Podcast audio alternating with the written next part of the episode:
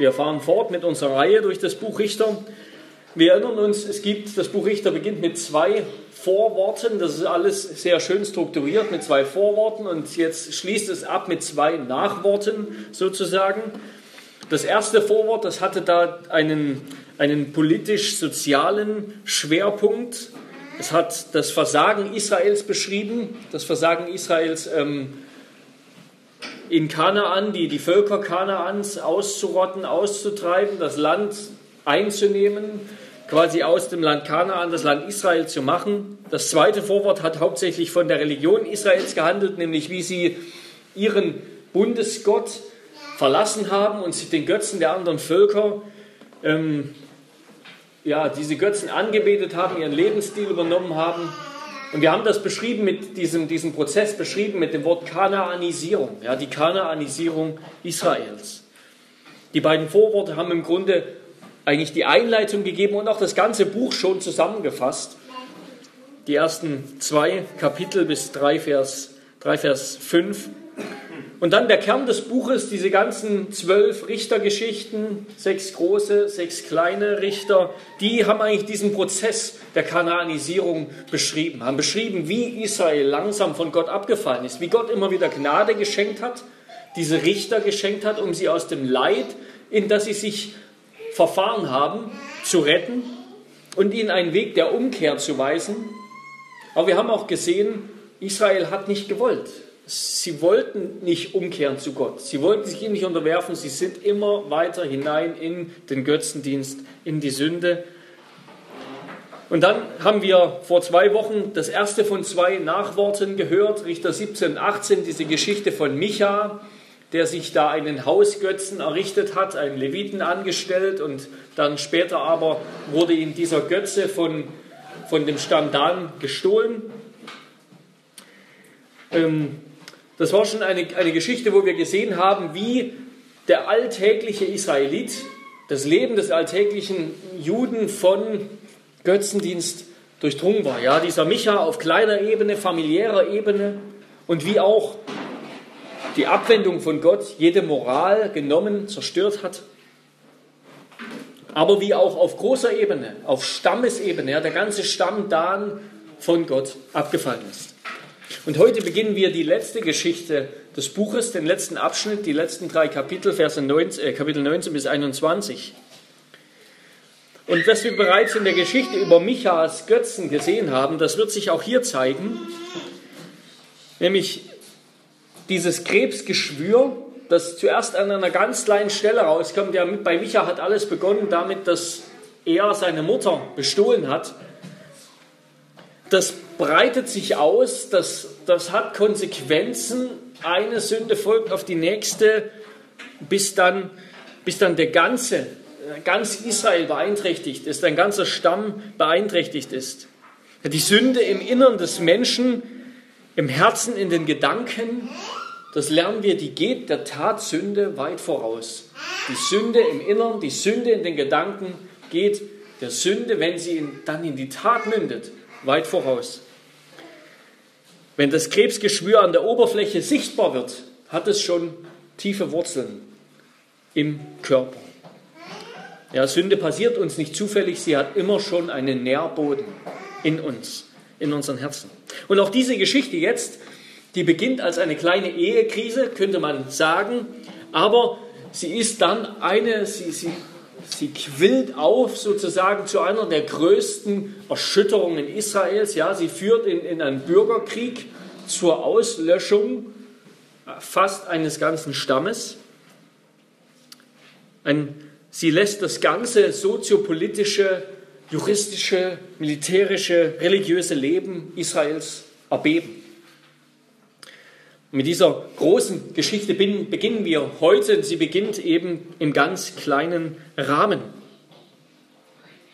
Ja, und ich komme gleich zum Text, ich habe es nicht vergessen. Schon wieder geht es um Sünde. Ja, schon wieder geht es um Sünde. Ist das nicht langsam zu viel? Ist das nicht langsam zu oft, dass wir immer über Sünde reden? Ich habe das Gefühl, ich rede zu viel von Sünde. Immer diese Schwarzmalerei. Sollten wir nicht Hoffnung verbreiten? Ja, und ich, ich bete, es war mein Gebet in der Vorbereitung dass wir aus diesem Gottesdienst mit Hoffnung herausgehen. Mit Hoffnung und Zuversicht. Aber sind wir besser? Sind wir besser als andere und brauchen das vielleicht nicht mehr zu hören? Nein, auf keinen Fall. Und das ist gerade der Wert des Buches Richter. Es zwingt uns, es zwingt uns einen ehrlichen Blick auf uns selbst zu werfen. Ja, es zwingt uns, dass wir als, als Kirche, als das Israel Gottes einen ehrlichen Blick auf uns selbst werfen, auf unsere Familien, auf unsere Gemeinde und sehen und eingestehen, wie vieles schon kaputt ist, wie vieles kaputt ist, was wir nach außen häufig noch als gut, alles gut hervorkehren. Aber wir haben auch die Verheißung Gottes zur Hand, der sagt, wer seine Schuld verheimlicht, dem wird es nicht gelingen. Wer sie aber bekennt und lässt, der wird Barmherzigkeit erlangen. Ja, wenn wir diese, wenn wir diese Geschichte jetzt gleich lesen, dann gibt es eigentlich nur eine Frage. Wie konnte das passieren? Wie konnte das passieren? Und nicht nur, ja, ja, wie konnte das in der Kirche passieren? Und wir wollen und ja, wir müssen uns dann aber auch fragen, wie können wir das verhindern? Wie können wir, wie kann das verhindert werden? Wie können wir anders, ja besser leben? Denn das, das müssen wir doch wollen. Und zugleich gibt uns der Text auch gleich im ersten Vers die Antwort. Das ist ja die Kurzversion der Antwort. Zu jener Zeit gab es keinen König in Israel. Jeder tat, das ist der ganze Vers, sozusagen der ganze Refrain dieses Abschnitts, jeder tat, was recht war in seinen Augen. Also wir wollen, uns, wollen jetzt diesen Text lesen und ihn, dann, ihn uns dann anschauen unter den zwei Punkten, wie konnte das passieren und wie kann das verhindert werden. Also jetzt zu diesem Text. Richter 19. Zu jener Zeit gab es, als es keinen König in Israel gab, geschah es auch, dass ein levitischer Mann, der sich am äußersten Rand des Berglands Ephraim aufhielt, eine Nebenfrau, Frau, Konkubine aus Bethlehem, Juda nahm. Diese Nebenfrau aber war erzürnt über ihn und lief von ihm fort in das Haus ihres Vaters nach Bethlehem, Juda und blieb dort volle vier Monate lang. Da machte, sich der, da machte sich ihr Mann auf und ging ihr nach, um zu ihrem Herzen zu reden und sie wieder zurückzubringen. Und er hatte einen Knecht und ein paar Esel bei sich. Und sie führte ihn in das Haus ihres Vaters. Als, sie ihn, als ihn aber der Vater der jungen Frau sah, empfing er ihn mit Freuden. Und sein Schwiegervater, der Vater der jungen Frau, hielt ihn zurück und er blieb drei Tage lang bei ihm und sie aßen und tranken und übernachteten dort. Am vierten Tag aber standen sie früh auf und er erhob sich, um zu gehen. Da sprach der Vater der jungen Frau zu seinem Schwiegersohn, Stärke dein Herz mit einem Bissen Brot, danach könnt ihr ziehen. Und sie setzten sich und aßen beide miteinander und tranken. Da sprach der Vater der jungen Frau zu dem Mann, lass es dir doch gefallen und bleibe über Nacht und lass dein Herz guter Dinge sein. Doch der Mann stand auf und wollte gehen, aber sein Schwiegervater nötigte ihn, so dass er noch einmal dort über Nacht blieb. Am fünften Tag am Morgen des fünften Tages machte er sich auf und wollte weiterziehen. Da sprach der Vater der jungen Frau, stärke doch dein Herz. Und sie verweilten, bis sich der Tag neigte, während sie miteinander aßen. Und danach machte sich der Mann auf und wollte mit seiner Nebenfrau und mit seinem Knecht weiterziehen. Aber sein Schwiegervater, der Vater der jungen Frau, sprach zu ihm, sieh doch, der Tag nimmt ab und es will Abend werden. Bleib doch hier über Nacht. Siehe, der Tag neigt sich, bleibt hier über Nacht und lasst dein Herz guter Dinge sein. Dann macht euch morgen früh auf den Weg, dass du nach Hause kommst. Aber der Mann wollte nicht über Nacht bleiben, sondern er machte sich auf und zog hin und kam bis vor Jebus, das ist Jerusalem. Und seine beiden gesattelten Esel und seine Nebenfrau waren bei ihm. Als sie nun in die Nähe von, Jerusalem, von Jebus kamen, war der Tag fast verstrichen. Und der Bursche sprach zu seinem Herrn, Komm doch und lass uns in diese Stadt der Jebusiter einkehren und darin übernachten. Aber sein Herr sprach zu ihm, wir wollen nicht in die Stadt der Fremden einkehren, die nicht zu den Kindern Israels gehört, sondern wollen nach Gibea hinübergehen. Und er sprach zu seinen Burschen, komm, wir wollen in einer dieser Ortschaften einkehren und über Nacht bleiben, in Gibea oder in Rama. So zogen sie weiter und die Sonne ging unter, gerade bei Gibea, das zu Benjamin gehört. Sie kehrten, so kehrten sie denn dort ein, um in Gibea zu übernachten. Als er aber hineinkam, setzte er sich auf den Platz der Stadt, aber da war niemand, der sie zum, Überna aber da war niemand, der sie zum Übernachten in sein Haus aufgenommen hätte. Doch siehe, da kam ein alter Mann am Abend von seiner Arbeit vom Feld, Der war auch vom Bergland Ephraim und ein Fremdling in Gibea. Aber die Leute des Ortes waren Benjaminiter. Als er nun seine Augen erhob und den Wanderer auf dem Platz der Stadt sah, sprach er zu ihm, wo gehst du hin und wo kommst du her? Er aber antwortete, wir reisen von Bethlehem Juda nach dem äußersten Rand des Berglands Ephraim, von wo ich her bin. Ich war nach Bethlehem Juda gezogen und kehre jetzt nach Hause zurück, und niemand will mich in sein Haus aufnehmen.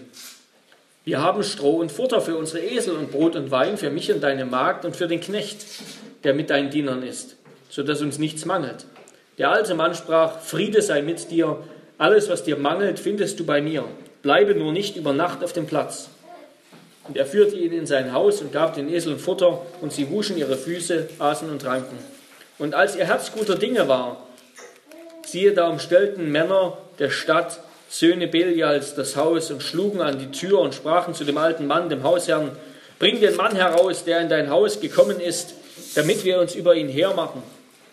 Aber der Mann, der Hausherr, ging zu ihnen hinaus und sprach zu ihnen, nicht doch, meine Brüder, tut doch nicht so etwas Böses, nachdem dieser Mann in mein Haus gekommen ist. Begeht doch keine solche Schandtat.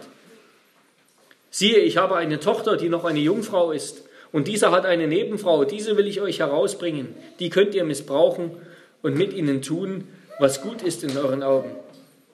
Aber an diesem Mann begeht keine solche Schandtat. Aber die Leute wollten nicht auf ihn hören. Da ergriff der Mann seine Nebenfrau und brachte sie zu ihnen hinaus auf die Straße. Und sie machten sich über sie her und misshandelten sie die ganze Nacht bis an den Morgen und ließen erst von ihr ab, als die Morgenröte anbrach. Da kam die Frau am Morgen früh und fiel nieder vor der Tür am Haus des Mannes, wo ihr Herr war, und lag dort, bis es hell wurde. Als nun ihr Herr am Morgen aufstand und die Tür des Hauses öffnete und hinausging, um seines Weges zu ziehen, siehe, da lag seine Nebenfrau vor der Tür des Hauses mit den Händen auf der Schwelle. Er aber sprach zu dir, zu ihr, steh auf, wir wollen gehen. Aber da war keine Antwort. Da nahm er sie auf den Esel, machte sich auf und zog an seinen Ort. Als er heimkam, nahm er ein Messer, ergriff seine Frau und zerschnitt sie Glied für Glied in zwölf Stücke und sandte sie in das ganze Gebiet Israels. Und alle, die es sprachen, die es sahen, sprachen, so etwas ist nicht geschehen, noch gesehen worden seit der Zeit, da die Kinder Israels aus dem Land Ägypten gezogen sind, bis zu diesem Tag. Nun denkt darüber nach, beratet und sprecht euch aus. Ja, erstens, wie, wie konnte das passieren? dieser, dieses Kapitel endet. Nun denkt darüber nach, beratet und sprecht euch aus. Genau das wollen wir tun. Wie, wie konnte das passieren? Wie kann das in Israel, in der Kirche passieren? Am Ende des Kapitels sagen die Stämme Israels, das ist noch nicht geschehen in Israel seit der Zeit, da wir aus Ägypten gekommen sind. Das ist der Tiefpunkt, der Tiefpunkt der Entwicklung Israels, seit sie aus Ägypten gekommen sind. Ja, wie konnte das passieren? Ich, ich fasse zusammen, weil die Menschen, die Gott nicht mehr kennen und gehorchen, gesetzlos und egoistisch geworden sind, scheinfromm und oberflächlich, lieblos und missbrauchen besonders die Schwachen. Und alle diese Punkte gesetzlich und egoistisch, scheinfromm, oberflächlich, lieblos und missbrauchend. Alle diese Punkte, die gehören zusammen, die hängen eng zusammen in dieser Geschichte. Und wir wollen diese Geschichte nochmal durchgehen und anschauen, ja, wie wir das sehen. Die Hauptperson hier ist wieder ein Levit, genauso wir erinnern uns in der Geschichte Michas. Auch dort ist ein Levit, steht ein Levit im Zentrum, also ein frommer, gottesfürchtiger Mann, also ein Pastor oder Priester könnte man sagen. Und dieser Mann nahm sich eine Konkubine, eine Nebenfrau, wofür vor allem für Sex und sicherlich auch für Hausarbeit. Aber diese Nebenfrau hatte nicht die Rechte einer Frau. Das heißt, sie war nicht rechtlich und gesellschaftlich abgesichert, so wie es eine Frau vielleicht, so wie es eine Frau war. Ja, diese Frau hatte sozusagen von Anfang an eine, eine schlechte Stellung. Sie war eigentlich ja nur da zum, zum Spaß des Mannes, ohne dass sie irgendwelche Rechte hatte. Und das rückt diesen Leviten natürlich von Anfang an in ein fragwürdiges Licht. Unweigerlich sind wir erinnert an die unzähligen Skandale der Kirche bis heute. Aber gut, nehmen wir mal an, das war damals gewöhnliche Praxis, was es natürlich nicht, überhaupt nicht besser macht. Aber wir wissen ja, dass auch die Könige und sogar auch Gideon in diesem Buch ja, all das hatten, sowas hatten, Nebenfrauen, Konkubinen. All das macht es nicht besser, aber nehmen wir mal an, es, es, könnte ja sein, er war ein guter Ehemann für beide Frauen, hat sich um beide gesorgt, wie er das sollte, nach, nach dem Gebot Gottes im Sinne einer Ehe. Aber stattdessen lesen wir von Streit, wir lesen von Streit. Es gibt da diese Übersetzung, dass äh, diese Frau Hurerei beging. Ich glaube, die Schlachterübersetzung bringt das so, äh, das folgt dem hebräischen Text. Das ist aber wahrscheinlich falsch, diese Übersetzung, diese Art. Das kommt doch nur hier in der Bibel vor, also wahrscheinlich falsch. Ähm, die anderen alttestamentlichen Übersetzungen, also die griechische und andere, die übersetzen das alle als Streit. Ja, es gab einen Streit. Ähm, sie war erzürnt über ihn und sie läuft von ihm weg. Das wird hier nicht bewertet, wird nicht gesagt, worum es ging, aber vom Ende her können wir uns einiges denken. Ja. Nach vier Monaten zieht er seiner Frau, seiner Nebenfrau hinterher. Um seine Frau geht es in dieser ganzen Geschichte überhaupt sowieso nicht. Und er will zu ihrem Herzen reden. Er will sie, er will freundlich mit ihr reden. Er will sie wiedergewinnen. Das klingt gut, oder? Klingt ritterlich. Das muss ein, ein guter Mann sein. Er wird zu ihr gehen, wird seine Schuld eingestehen, wird sie bitten, wieder an seiner Seite zu leben. So unser Eindruck. Und es geht gut los. Ja, die Zeichen stehen auf Versöhnung. Es heißt dann, sie führt ihn hinein zu ihrem Vater. Sie führt ihn in das Haus ihres Vaters. Ja, sie will auch Versöhnung. Wie wird ihr Vater reagieren? Wird er ihm den Kopf waschen, diesem Schwiegersohn, der seine Tochter vielleicht schlecht behandelt hat? Aber nein, auch der ist hoch erfreut, er bewirtet ihn, er bietet ihm die drei Tage übliche Gastfreundschaft an. Die Zeichen stehen auf Versöhnung.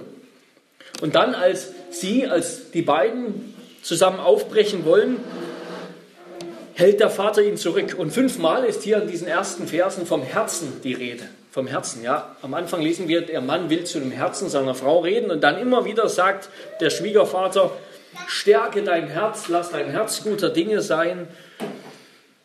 Warum sagt der Mann das? Warum sagt der Vater der jungen Frau das? Will er vielleicht in das Herz dieses jungen Mannes durchdringen? Will er für eine gute Beziehung sorgen zwischen ihm und seiner, seiner Tochter?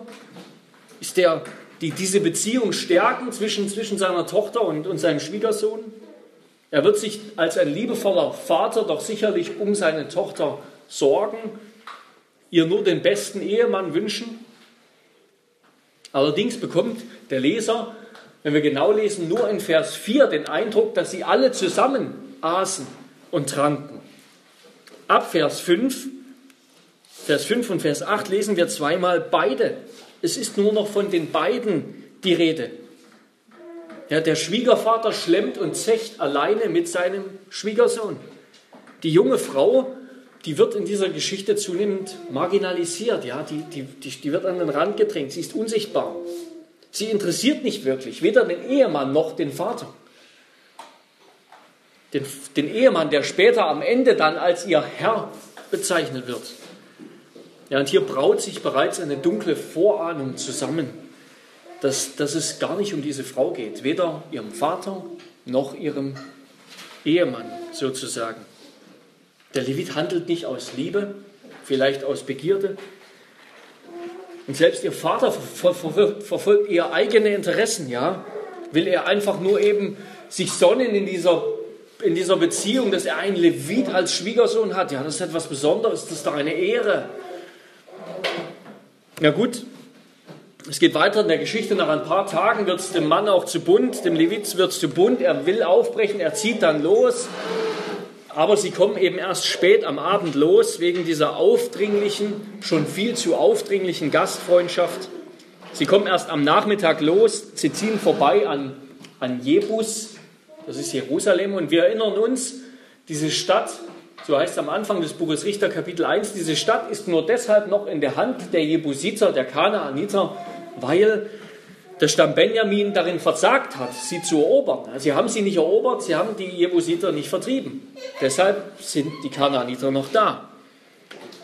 Und der Diener meint, der Diener schlägt vor, sie sollten doch dort übernachten. Aber der fromme Kirchenmann, der fromme Kirchenmann lehnt das von vornherein ab. Nein, wir wollen nicht in eine Stadt der Fremden einkehren, die nicht zu den Kindern Israels gehören, sondern wir wollen nach Gibea hinübergehen. Auf gar keinen Fall können wir als gute Christen da bei denen einkehren. Das sind Heiden, wir würden uns verunreinigen. Diese Fremden taugen nichts. Hm. Im Nachhinein denken wir uns, schlimmer hätte es auf jeden Fall nicht kommen können dort. Und wird hier vielleicht Fremdenfeindlichkeit fromm verbrämt, übertüncht? Und jetzt, jetzt plötzlich nimmt er es mit der Frömmigkeit auch ganz genau, ja. Was seine, seine Ehe, seine Ehen, seine Beziehung angeht, den Umgang mit, seiner, mit seinen Frauen angeht, hat er es nicht so genau genommen. Aber jetzt keine Gemeinschaft mit den Heiden, Verunreinigung und so weiter. Und sie gehen weiter, sie ziehen weiter nach einigem Hin und Her. Sie kommen nach Gibea, den Gibea Sauls, wie es später dann heißt. Aber dort das ganze Gegenteil, der ganze Kontrast zu diesem, zu diesem Vater der jungen Frau. Dort begegnet ihm gar keine Gastfreundschaft. Ja, und es wird sicherlich nicht mitten in der Nacht nicht stockdunkel gewesen sein. Die Leute haben sie ignoriert, haben sie nicht aufgenommen. Und das, allein das ist schon, allein das ist schon Rechtsbruch. Ja, im antiken Israel können wir uns das eigentlich nicht vorstellen. Es ist undenkbar, dass man keine Gastfreundschaft übt, dass man Gäste nicht aufnimmt. Auch das ist schon ein sehr schlechtes Omen. Denn wir werden ja später sehen, die, die Ankömmlinge wurden sehr wohl bemerkt, aber sie wurden nicht willkommen geheißen. Und so, so gut kann es also mit der Frömmigkeit in Israel nicht stehen, ja? Und auch wir wollen uns das fragen. Zeigen Nicht-Christen vielleicht manchmal mehr Nächstenliebe, mehr Verständnis für die Schwachen, mehr Fürsorge für die Verlorenen als wir Christen? Verhindert unsere äußerliche Korrektheit vielleicht, dass wir gerade die Menschen lieben, die unsere Liebe am meisten brauchen? weil sie durch unser moralisches Raster fallen, weil sie von Anfang an bei uns als anrüchig gelten, was sie ja sind, aber wir doch auch so. Müssen wir vielleicht, wäre es in Jebus, Jerusalem, der Kanaaniter vielleicht viel besser gewesen? Aber es kommt doch ein, ein Gastgeber, der aus der gleichen Ecke stammt wie der Levit aus dem Bergland Ephraim. Er findet sich und er nimmt diese Leute auf und was für eine gute Seele von Gastgeber er doch ist. Ja, er versorgt die Tiere, ja, er gibt ihnen zu essen, zu trinken, sie essen, sie speisen zusammen. Aber dann bricht plötzlich die Hölle herein, ja, eine Horde Perverslinge steht vor der Tür. Söhne Belials werden sie genannt. Und der Gastgeber müht sich um seinen Gast. Er geht hinaus vor die Tür. Er ermahnt die Männer doch nicht so zu handeln wie Sodomiten, sondern wie Israeliten. So etwas Böses, so eine Schandtat darf man doch nicht tun in Israel. Das ist in Sodom geschehen, aber doch nicht in Israel. Und als Leser dieser Szene, die wir natürlich an, ja, an Genesis 19, an, an Sodom und Gomorra, an die Szene mit Lot erinnert sind, schreit es innerlich in uns, wo sind die Engel? Wo sind die Engel, die beim letzten Mal Lot das Leben gerettet haben und seiner Familie? Aber sie kommen nicht.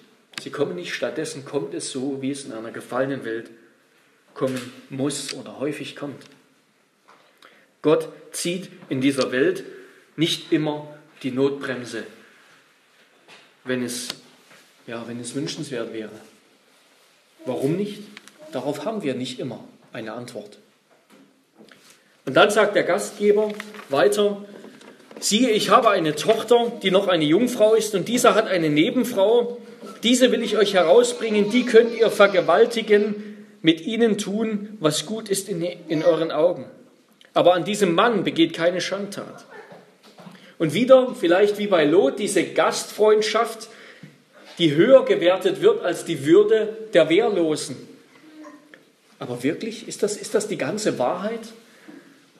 Ich kann es mir schwer vorstellen, dass das alles ist. Ich kann mir schwer vorstellen, dass auch ein Josua oder ein Mose so abgebrüht waren, so gehandelt hätten. Oder vielleicht doch. Ein David hat so gehandelt. Ein David hat leider so gehandelt. Er hat seine Tochter Tamar, die vergewaltigt wurde von ihrem Halbbruder Amnon, nicht in Schutz genommen, nachdem sie vergewaltigt wurde. Er hat kein Recht gesprochen. Er hat keine Bestrafung gesucht. Ja, was ist los mit solchen Männern? Merken sie nicht, wie sie sich zu Komplizen der Vergewaltiger machen? Es braucht für so ein Unrecht meistens nicht nur einen Täter, sondern viele, die nur zuschauen, die sich der Opfer und Schwachen nicht annehmen, die alle Warnzeichen in den Wind schlagen, die die Augen abwenden, die nicht nachfragen. Lasst uns nicht zu denen gehören die, zu den, die sich zu Komplizen der Vergewaltiger machen. Cicero hat es gesagt, ja, es gibt zwei Arten von Unrecht, von Ungerechtigkeit. Die eine wird von denjenigen begangen, die Unrecht zufügen, die andere von denjenigen, die das Unrecht von denen, denen es zugefügt wird, auch wenn sie es können, nicht abwenden. Ja, auch das ist Ungerechtigkeit. Und dieser ach so tolle Gastgeber der bietet nicht nur seine wehrlose Tochter an, nein, er bietet auch, und das geht schon über die Grenze hinaus, die Tochter, die Nebenfrau dieses Leviten an. Und er sagt, die mögt ihr schänden, missbrauchen, vergewaltigen. Das Wort kann all das bedeuten. Und mit ihnen tun, was gut ist in euren Augen. Wir erinnern uns, das ist die Formulierung, ja, die, die am Ende dieses Richterbuches Zitaten, was gut ist in ihren Augen. Ernsthaft? Hast du, hast du das gerade gesagt? Hast du das gerade gesagt? Merkst du es noch? Merken wir noch, was dieser angeblich noble Gastgeber für ein Mann ist? Er ist kein Mann. Er ist nicht weniger pervers als die, die da draußen vor der Tür stehen. Was ist los mit der Kirche? Ja, zu Recht müssen wir uns als Kirche, als Christen Scheinheiligkeit und Heuchelei vorwerfen lassen. Wir sind nicht besser als die da draußen. Wir können nicht mit dem Finger zeigen. Dieser scheinfromme, nur scheinfromme Gastgeber, der hält sich bloß nur noch ein bisschen mehr an die, an die sozialen Anstandsregeln. Ja, ein, ein Ausleger hat zu Recht gesagt, es ist eine Komödie der Korrektheit, einer äußerlichen Korrektheit. Das ist eine Tragikkomödie. Seine Frömmigkeit ist nur Fassade. Ja, die Frauen könnt ihr haben, vergewaltigt sie. Und bei all dem kein Gebet, kein Hilferuf zu Gott. Gott kommt auf dieser Seite unserer Bibel nicht vor. Und als all das nichts hilft, packt der Levit, man könnte meinen, vielleicht spricht er ein Gebet oder so. Nein, er packt seine Frau am Arm, er schafft sie raus vor diesem perversen Mob, nimmt den Gastgeber mit sich hinein und schließt die Tür zu. Und der Mob nimmt die Einladung an. Und sie machten sich über sie her, sie misshandelten sie die ganze Nacht bis an den Morgen und ließen erst von ihr ab, als die Morgenröte anbrach. Und da kam die Frau am Morgen früh und fiel nieder vor der Tür am Haus des Mannes, wo ihr Herr war, und lag dort, bis es hell wurde. Ja, dieser, dieser Mob aus Perverslingen, die eigentlich homosexuelle Gelüste befriedigen wollten, die aber jetzt diese hilflose Frau vergewaltigen, das ist ein verfluchtes Pack. Und man möchte diese Männer am liebsten höchstpersönlich foltern und erschlagen. Und noch dazu hat diese Frau sicherlich geschrien. Ja, sie hat geschrien, das heißt, andere Menschen der Stadt haben es gehört. Und sie haben ihr nicht geholfen. Diese Frau ist nach alttestamentlichem Gesetz unschuldig, wo es heißt, Deuteronomium 22, dass wenn so jemand schreit und nach Hilfe ruft und niemand kommt und dann ist er unschuldig. Diese Frau ist unschuldig. Aber die Menschen der Stadt, die all das gehört haben und nicht gekommen sind, die sind schuldig. Aber eines ist gewiss, liebe Geschwister, Gott hat das nicht überhört und übersehen und vergessen. Ich denke, wir können hier nichts anderes sagen, als gemeinsam auf das Gebet aus Psalm 10 hören. Herr, warum stehst du so fern, verbirgst dich in Zeiten der Not? Der Gottlose sagt in seinem Hochmut, er wird nicht nachforschen. Alle seine Gedanken sind, es gibt keinen Gott. Er spricht in seinem Herzen, ich werde niemals wanken und nie und nimmer wird mich ein Unglück treffen. Er sitzt im Hinterhalt, in den Dörfern, im Verborgenen ermordet er den Unschuldigen. Seine Augen spähen den Wehrlosen aus. Er lauert im Verborgenen wie ein Löwe im dichten Gebüsch. Er lauert, um den Elenden zu fangen. Er fängt den Elenden und schleppt ihn fort in seinem Netz. Er spricht in seinem Herzen, Gott hat es vergessen. Er hat sein Angesicht verborgen. Er sieht es niemals. Steh auf, o Herr. Erhebe, o Gott, deine Hand. Vergiss die Elenden nicht. Warum soll der gottlose Gott lästern und in seinem Herzen denken, dass du nicht danach fragst? Du siehst es ja, denn du schaust das Elend und den Jammer, um es in deine Hand zu nehmen.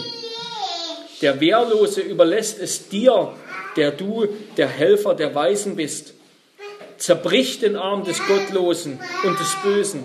Suche seine Gottlosigkeit heim, bis du nichts mehr von ihm findest. Der Herr ist König immer und ewig. Die Heidenvölker sind verschwunden aus seinem Land. Das Verlangen der Elenden hast du, o Herr, gehört. Du machst ihr Herz fest, leist ihnen dein Ohr, um der Weise Recht zu schaffen und dem Unterdrückten, damit der Mensch von der Erde nicht weiter Schrecken verbreite. Ja, wir können für diese Frau als auch für uns selbst vielleicht manchmal nicht mehr sagen, als zu bekennen, Herr, du hast es gesehen, du hast es gesehen. Ich weiß und ich glaube fest, dass du, dass du es weißt. Dass du der König bist, dass du alle Macht hast. Und dass du mehr als irgendjemand mich und diese Frau liebst ich möchte dir vertrauen, auch wenn es schmerzt, wenn ich keine Antwort auf die Frage habe, warum du dich nicht zeigst. Ja, lasst euch eines gesagt sein, liebe Geschwister, wie wir es auch bekennen in unserem Bekenntnis. Was für ein wunderschöner Satz in Artikel 16 des, äh, des niederländischen Bekenntnisses. Es gibt kein Geschöpf, weder im Himmel noch auf Erden, das uns mehr liebt als unser Herr Jesus Christus. Er hat nicht vergessen und nicht überhört. Wir sind in seiner Hand und der Schänder ist es auch. Aber der schlimmste, der schlimmste Sohn Belials, der größte Teufel in dieser Geschichte ist eigentlich der Gottesmann, ja, dieser Levit, der weder ein Mann ist, denn als ein Mann wäre er selber hinausgegangen, noch ein Ehemann, sondern eine Perversion von einem Ehemann und der, und der dennoch angesehen wurde, ja, weil er ein Levit war, wurde er hoch angesehen, hoch geachtet. Wir werden das nächste Woche sehen. Und er und dieser Gastgeber, sie, sie tun, was gut war in ihren Augen. Sie haben getan, was ihnen angenehm war. Sie sind egoistisch bis aufs Blut. Da ist nichts außer frommem Schein. Sie missachten die Schwachen. Und erinnern wir uns auch, was wir ganz zu Beginn dieses Buches gesagt haben, dass der Zustand der Frauen im Buch Richter ist häufig eine Art Spiegel des ganzen Buches, des geistlichen Zustands Israel.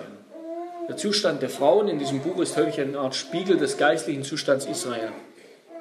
Und wir erinnern uns ganz am Anfang, die erste Frau, das war die Achsa, die Tochter ähm, Kalebs, die Frau Othniels, eine mutige, gläubige, gläubige Frau. Aber je gottloser eine Gesellschaft wird, sehen wir hier, desto mehr werden Frauen unterdrückt und erniedrigt von Männern. Und gegen Ende des Buches werden sie fast nur noch als Sexobjekte der Männer betrachtet. Das wird auch in dieser Geschichte noch einmal vorkommen, ganz am Ende des Buches. Das ist noch nicht das, der letzte Streich sozusagen. Und vieles davon findet sich auch in unserer Gesellschaft auch in der Kirche wieder. Wie viele Männer sind Sklaven ihrer sexuellen Begierden und tragen damit zur Erniedrigung von Frauen bei? Ja, das soll nicht so sein.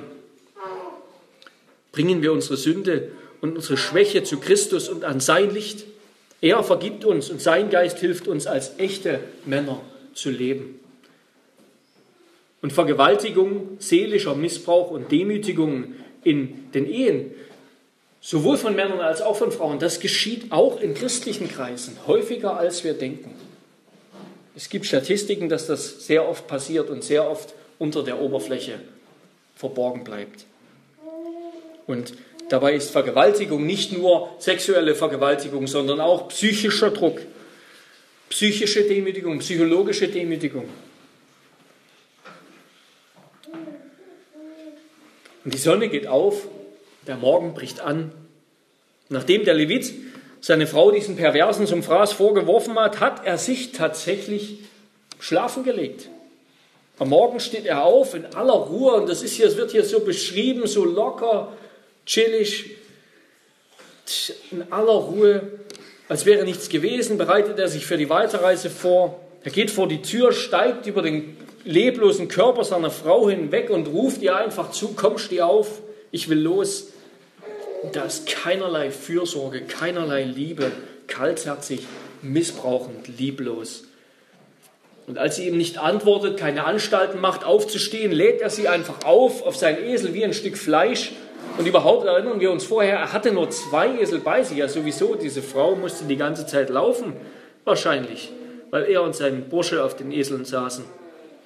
Er prüft nicht mal wirklich, ob sie tot ist. Und dann am Ende, statt sie zu beerdigen, wie es wenigstens anständig gewesen wäre, missbraucht er ihren Körper noch, um Rache zu üben, indem er ihn zerhackt und in Teilen in Israel verschickt. Na, was für ein entwürdigendes Ende. Das ist, das ist schlimmer als Sodom und Gomorra. Und wenn wir das lesen, dann beben wir vor Zorn und Trauer. Aber ehe wir den gleichen Fehler machen und mit dem Finger zeigen auf diese Menschen, lasst uns festhalten, Sodom und Gomorra ist nicht da draußen, es ist da drinnen. Es ist da drinnen. Bei jedem von uns, in unseren Herzen, auch in der Kirche. Denn Jesus sagt, denn von innen aus dem Herzen des Menschen kommen die bösen Gedanken hervor. Ehebruch, Unzucht, Mord, Diebstahl, Geiz, Bosheit, Betrug, Zügellosigkeit, Neid, Lästerung, Hochmut, Unvernunft. All dieses Böse kommt von innen heraus und verunreinigt den Menschen. Und es wird nicht geändert und ausgetrieben durch Gesetz oder durch Anstand, dass wir eben alle anständig sind oder durch die Sakramente automatisch entfernt, wie es die römisch-katholische Kirche lehrt. Nein, so einfach ist es nicht. Leider muss Gottes Urteil über Israel, muss Gott über Israel das Urteil fällen, dass Israel wieder und wieder und wieder in diese Sünden gefallen ist. Wir lesen bei Hosea, Kapitel 9, Vers 9, 10, Vers 9, dass sie das wieder gemacht haben. Wieder sind sie in solche Zustände gefallen. Und am Ende hat Gott sie deshalb ins Exil geschafft. Er hat sie aus diesem Land verdammt, dass sie nicht verdient, verbannt, dass sie nicht verdient haben. Und damit wollen wir zum zweiten Punkt kommen. Wie kann das verhindert werden? Wie können wir das verhindern? Ja, unsere technologisierte, moderne Welt im 21. Jahrhundert hat es jedenfalls nicht geändert oder verhindert. Nicht Technik, nicht Aufklärung, nicht der Staat, kein Mensch können uns wirklich davon befreien und wirklich retten.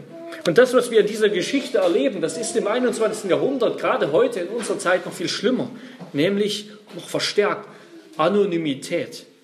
Ja, keine Namen. Wir lesen in dieser ganzen Geschichte keine Namen. Das dient natürlich einerseits dazu, dass wir uns als Leser besser mit diesen Charakteren der Geschichte identifizieren können. Sie können eben für eine ganze Gruppe stehen. Diese Frau steht für alle Frauen, für, eine, für viele Frauen. Dieser Levit steht für, für alle Priester, für Pastoren, Pfarrer, für Geistliche. Ja, das ist eines, aber zugleich drückt es Entmenschlichung aus. Der Einzelne wird nicht mehr als Individuum gezählt, geachtet. Und das Gleiche erleben wir heute. In unserer säkularen Welt, in der jeder Einzelne lebt, als wäre er der Nabel der Welt, zählt der Einzelne doch irgendwo nichts mehr. Obwohl jeder sich für, für einen Stern am Himmel hält, geht das Individuum eigentlich verloren. Die angebliche die angeblich die Selbstverwirklichung fördernde Digitalisierung unserer Kultur, die macht Menschen zu Herdentieren. Ja, ich meine, dafür müssen wir keine Christen sein, das, das, das weiß jeder. Im Internet können wir uns verstecken hinter unserer Anonymität. In einer Welt ohne Gott zählt nur das Leben, das sich selbst einen Wert verdient, das sich selbst durchboxt und hocharbeitet, das sich selbst wertvoll macht. Und deshalb ist es auch keiner Silbe wert, wenn Kinder im Mutterleib ermordet werden, denn sie haben sich noch keinen Wert als Individuum verdient. Ja, hinter der Karriere ihrer Mutter, hinter dem Lebensglück ihrer Mutter sind sie freilich viel weniger wert in den Augen derer, die so denken. Selbstverwirklichung ist alles. Und wer sich nicht selbst verwirklichen kann, der fällt runter. Unsere Kultur heute hat bei, aller, bei allem technischen Fortschritt, bei aller Aufklärung nicht dazu geführt, dass Menschen selbstloser, besser sind. Ja. Sie, sie ist auch nicht wesentlich schlechter, sie ist, sie ist so geblieben. Und doch sehnen sich die meisten Menschen, auch Ungläubige, nach einer Welt, in der so etwas, was wir hier gelesen haben, nicht geschieht, nicht passiert. Aber der Einzige, der uns daraus retten kann, der das verhindern kann, ist Gott. In Sodom und Gomorra hat Gott zwei Engel gesandt. Und die haben den perversen Mob dort mit Blindheit geschlagen und damit das Unrecht verhindert und dann die Stadt mit Feuer verbrannt und vernichtet. Ja, und wir erleben es, dass Gott häufig heute das Unrecht nicht immer verhindert. Ja? Er zieht nicht immer die Notbremse. Aber er wird zuletzt nicht Engel senden, sondern seinen Sohn. Und so heißt es am Ende der Bibel in Offenbarung 19. Und ich sah den Himmel aufgetan und siehe ein weißes Pferd, und der darauf saß, hieß treu und wahrhaftig, und er richtet und kämpft mit Gerechtigkeit. Und seine Augen sind wie eine Feuerflamme, und auf seinem Haupt sind viele Kronen. Und er war angetan mit einem Gewand, das in Blut getaucht war, und sein Name ist das Wort Gottes. Und aus seinem Mund ging ein scharfes Schwert, dass er damit die Völker schlage. Und er wird sie regieren mit einem eisernen Stab und er tritt die Kelter voll vom Wein des grimmigen Zornes Gottes, des Allmächtigen, und trägt einen Namen geschrieben auf seinem Gewand und auf seiner Hüfte, König aller Könige und Herr aller Herren. Eins ist klar, und das wird ganz deutlich gemacht in der Bibel, Gott wird Gericht halten. Und jeder, der tut, was recht ist in seinen Augen, was richtig ist, nach seiner Einschätzung, der wird sein verdientes Maß an Strafe bekommen dessen versichert uns die Bibel. Er wird den ewigen Tod bekommen, den er verdient. Also gibt es keine Hoffnung? Keine Hoffnung? Doch. Denn dieser König, der zum Gericht kommt, der ist schon einmal gekommen. Und wir haben gerade eben hier gelesen, sein Gewand ist, war in Blut getaucht. Nicht, sein, nicht das Blut anderer, sondern sein eigenes Blut.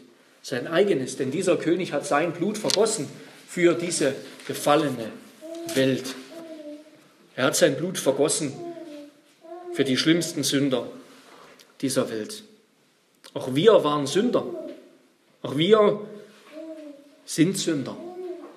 Auch wir haben gelitten, haben Dinge erlitten und anderen Leid zugefügt. Aber wir sind rein gewaschen. Wir sind geheiligt. Wir sind gerecht geworden, gerechtfertigt worden durch den Namen des Herrn Jesus Christus und durch den Geist unseres Gottes.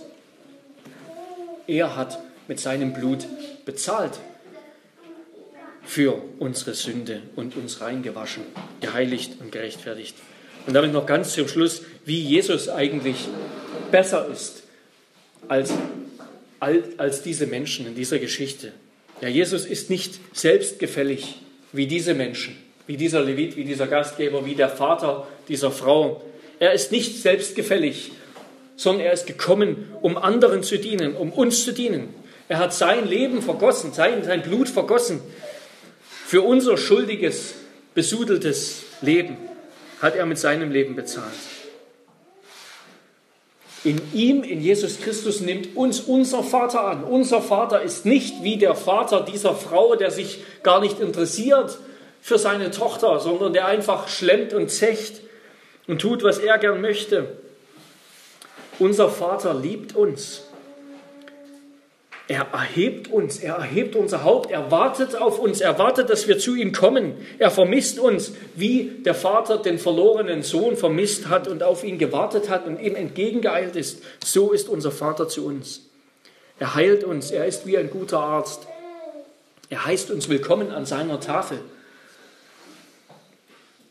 Und wenn er uns gefunden hat, denn nur wenn er uns zuerst findet, und sich von uns finden lässt, können wir ihn finden. Wenn er uns gefunden hat, dann macht er uns zu seinen geliebten Kindern, nennt uns Söhne und Töchter Gottes. Jesus ist nicht selbstgefällig, sondern er hat sich für uns hingegeben. Und Jesus, aber zugleich, er durchschaut uns. Ja, er durchschaut uns. Er ist nicht wie, wie die Menschen damals, die von dem frommen Schein des Leviten beeindruckt waren. Ja, ein Levit, ein Mann Gottes und ein, ein, ein Gastgeber, ein ganz frommer, toller Gastgeber. Jesus durchschaut die Menschen, er kennt unsere Herzen. Wir können ihn nicht betrügen, sondern er verlangt stattdessen, dass wir uns selbst verleugnen. Dass wir uns selbst verleugnen, was in uns ist. Er deckt die Lüge in unseren Herzen auf, denn dazu ist er gekommen als das Licht der Welt, dass wir nicht in der Finsternis wandeln, sondern dass das Licht der Wahrheit uns frei macht. Dass das Licht der Wahrheit uns frei macht und nicht nur das Licht der Wahrheit, sondern auch seine Liebe, die uns hilft, auch Leiden zu ertragen. Und drittens, Jesus liebt die Schwachen. Er ist nicht wie diese Menschen. Er erbarmt sich der Verlorenen. Er beschützt die Schwachen. Gott beschützt die Schwachen, die Vergewaltigten, die Betrogenen und Belogenen. Aber auch selbst ein Sünder und ein Mörder findet Heil bei Gott. Ja, auch das bleibt bestehen. So hat der Mörder, der am Kreuz neben Jesus hing, Leben gefunden bei Jesus, indem er sich ihm vor ihm gedemütigt hat.